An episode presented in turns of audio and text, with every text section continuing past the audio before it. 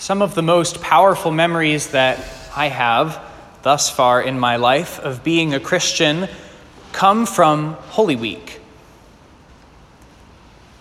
I remember uh, with a lot of affection my experience of serving for Mass and then singing in the choir at my home parish of St. Vincent de Paul in Albany.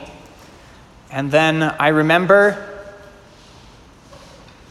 a lot of choir rehearsals when I was in college, months of choir rehearsals, and a whole triduum full of choir rehearsals, and masses with a thousand people. And then, after the great Lenten fast, and after an exhausting Easter Vespers, a party that could only be described by the word bumpin'.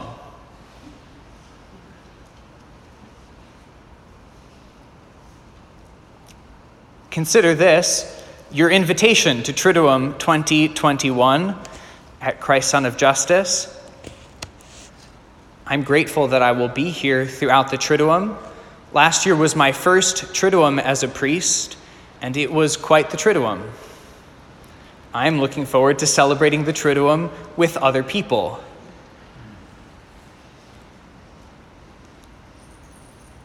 The liturgies of the Triduum have a special power.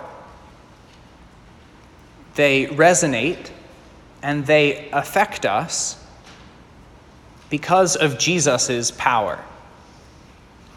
The power of his resurrection, which is coming, but also the power of his cross, which has its own power.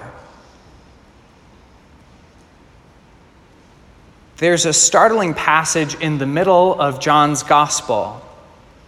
At least one of the, go- one of the apostles has begun to intuit that something terrible is going to happen to Jesus. And as they begin to move toward Jerusalem, the apostle Thomas exclaims, Let us go to die with him. That's startling and really dramatic. Not something we would say automatically, anytime. But maybe that might be something that, not in a morbid way, but in a real way, we take to heart this week.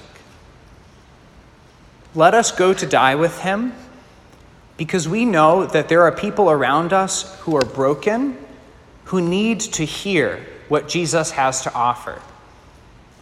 Let us go to die with him, because there are people on our streets who are in need.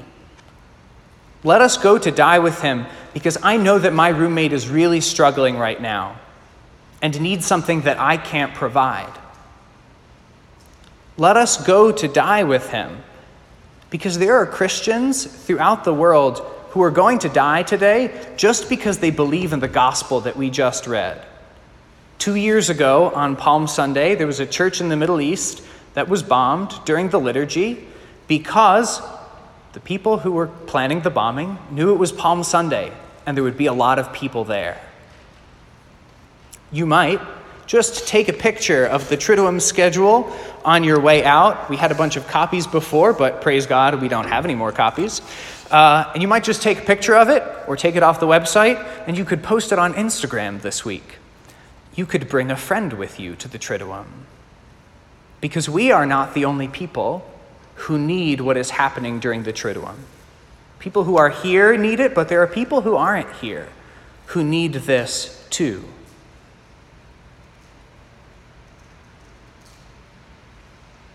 Let us go to die with him because we love him, because he's come and lived with us and because also we know something that the Apostle Thomas didn't know that on the other side of this, next Sunday, there is something else that no one had ever imagined.